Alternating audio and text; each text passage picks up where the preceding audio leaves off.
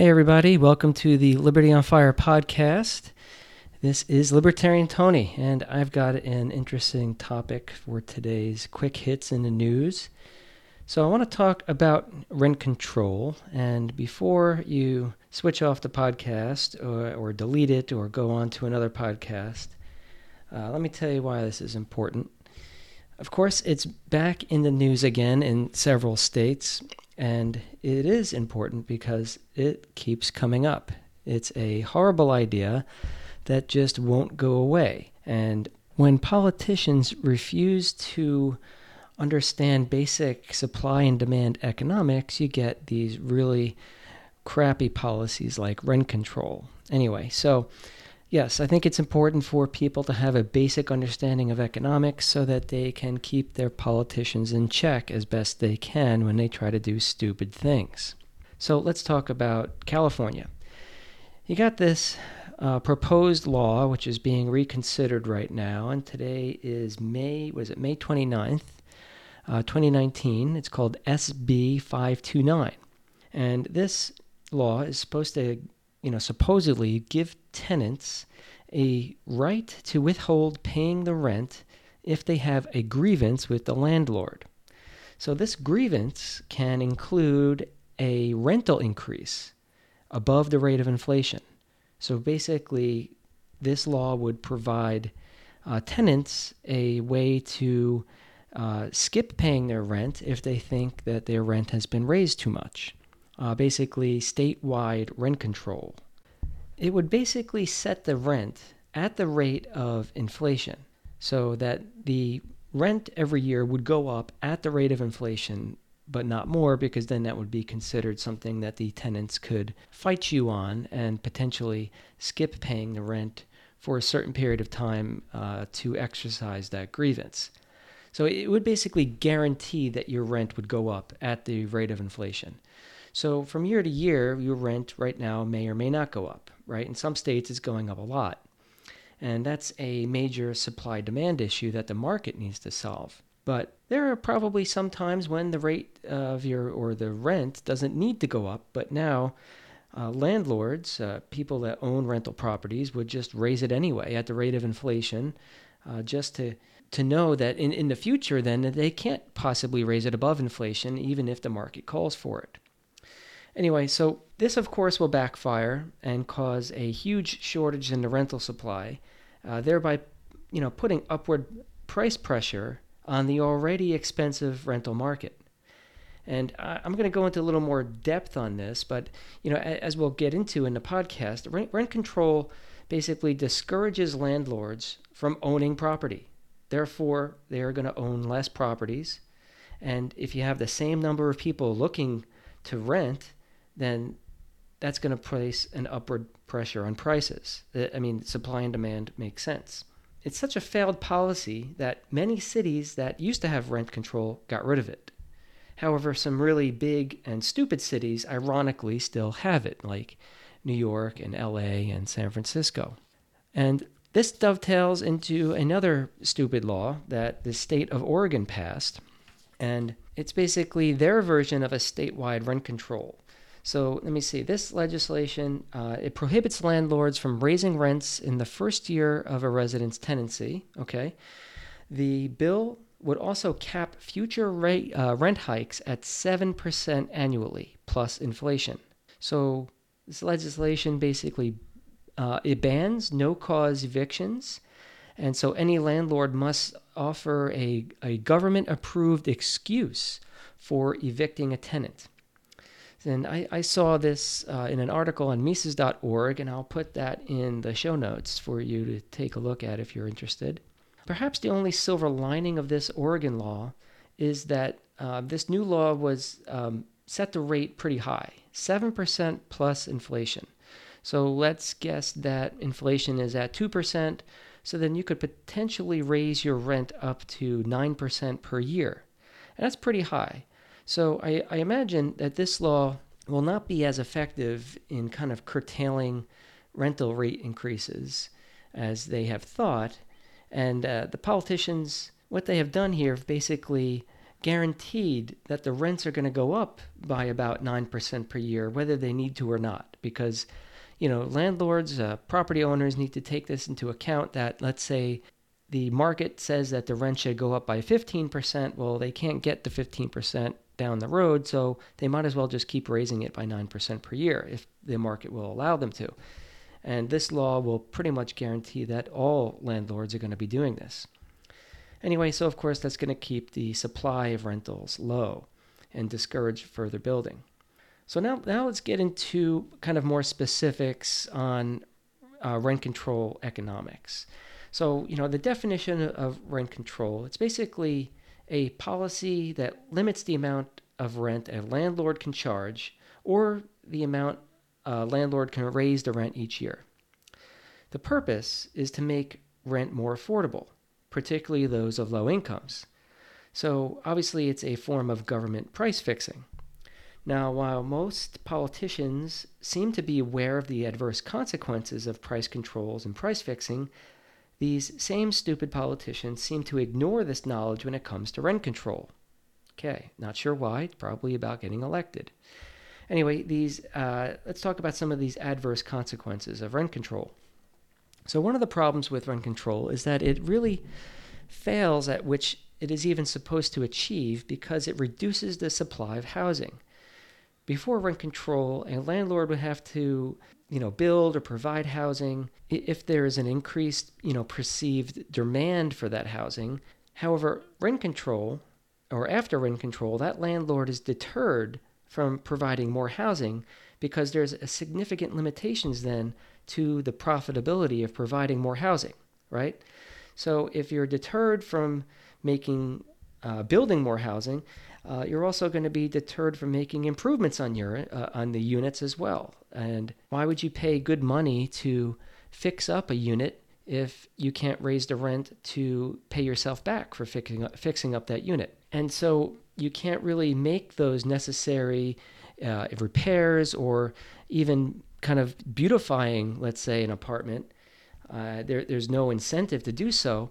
That leads to the whole perversion of the market, and you get these some uh, so-called uh, slumlords. If the investment return on housing is lower than investing in such things as like stocks or bonds, then landlords would likely invest in these other options instead. There will be less investment in housing, resulting in a shorter supply of housing, and with either stable or increased demand, rents in the area will tend to go up and the supply will stay low. So, this is in fact the opposite purpose of what rent controls were meant to accomplish. So, another adverse consequence is that when rents are high, people tend to economize. They may sublet and share apartments, uh, share housing with other people, and this frees up the remaining housing for other people. However, with rent control, rents are artificially kept low and the rent you pay is isolated from the rest of the market. Therefore, there's no incentive for you to share a room in your house or apartment with other people. So, this additionally keeps the supply of housing low.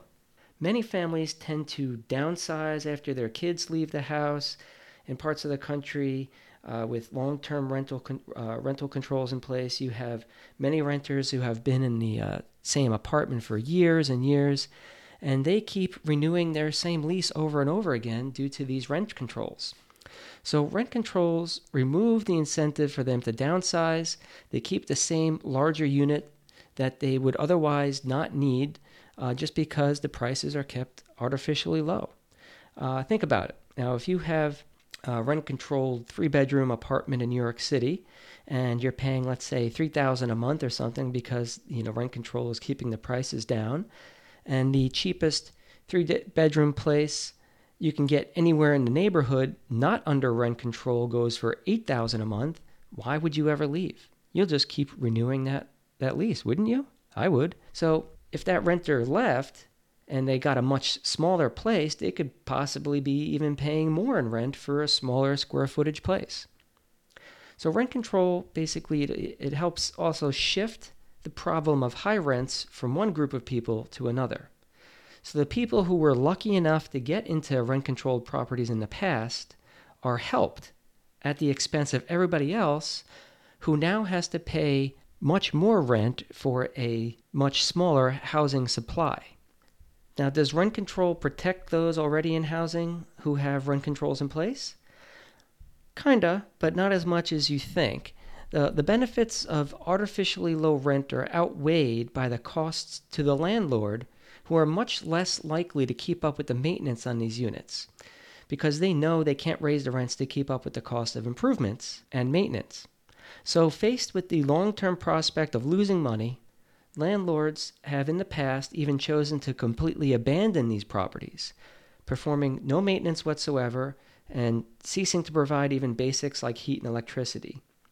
Now, when this happens, even tenants are forced to abandon the property, and new property owners don't show up uh, to rehab and fix the units because there are still rental controls in place. So sometimes landlords and builders shift the type of property they will provide. In other words, why build lower income housing, right? Luxury units tend to be excluded from rent controls, and therefore, if a profit can be made only in the, let's say, luxury unit uh, rental industry, then only those properties will be built. Current rental units for, let's say, more middle and low income people are also converted into condos and upgraded to luxury units sometimes to get out of the whole rent control arena and also converted to non housing uses to escape the burdens of uh, that rent control imposes. All this, what it really does is just keeps reducing the rental housing availability, which of course worsens the problem of inadequate housing in the first place. Like all government price fixing efforts, rent control has the bittersweet irony that it harms precisely the people, the low income renters, that it was designed to protect in the first place. Historically, there were more people living in Manhattan prior to the rise of rent control and prior to the rise of government housing projects. At one time, the Lower East Side of New York was the most tightly packed place to live in the world. New York and San Francisco have a long history of rent control laws, and yet when you look at the cities with the highest rent in the country, this is precisely where the highest rents are being paid. Now, this isn't just theory. After a 1994 rent control expansion in San Francisco, uh, research found that landlords converted rental properties to owner occupied apartments and condos better suited to higher income families to avoid being subject to the regulation the supply of new rentable housing fell, increasing underlying market rents by over 5%. Rent control both increased the cost of non uh, rent controlled properties and accelerated gentrification. Some examples that uh, great economist uh, Thomas Sowell includes uh, in his book, I think it was called uh, Economic Facts and Fallacies. And um, here I'll give you a quote.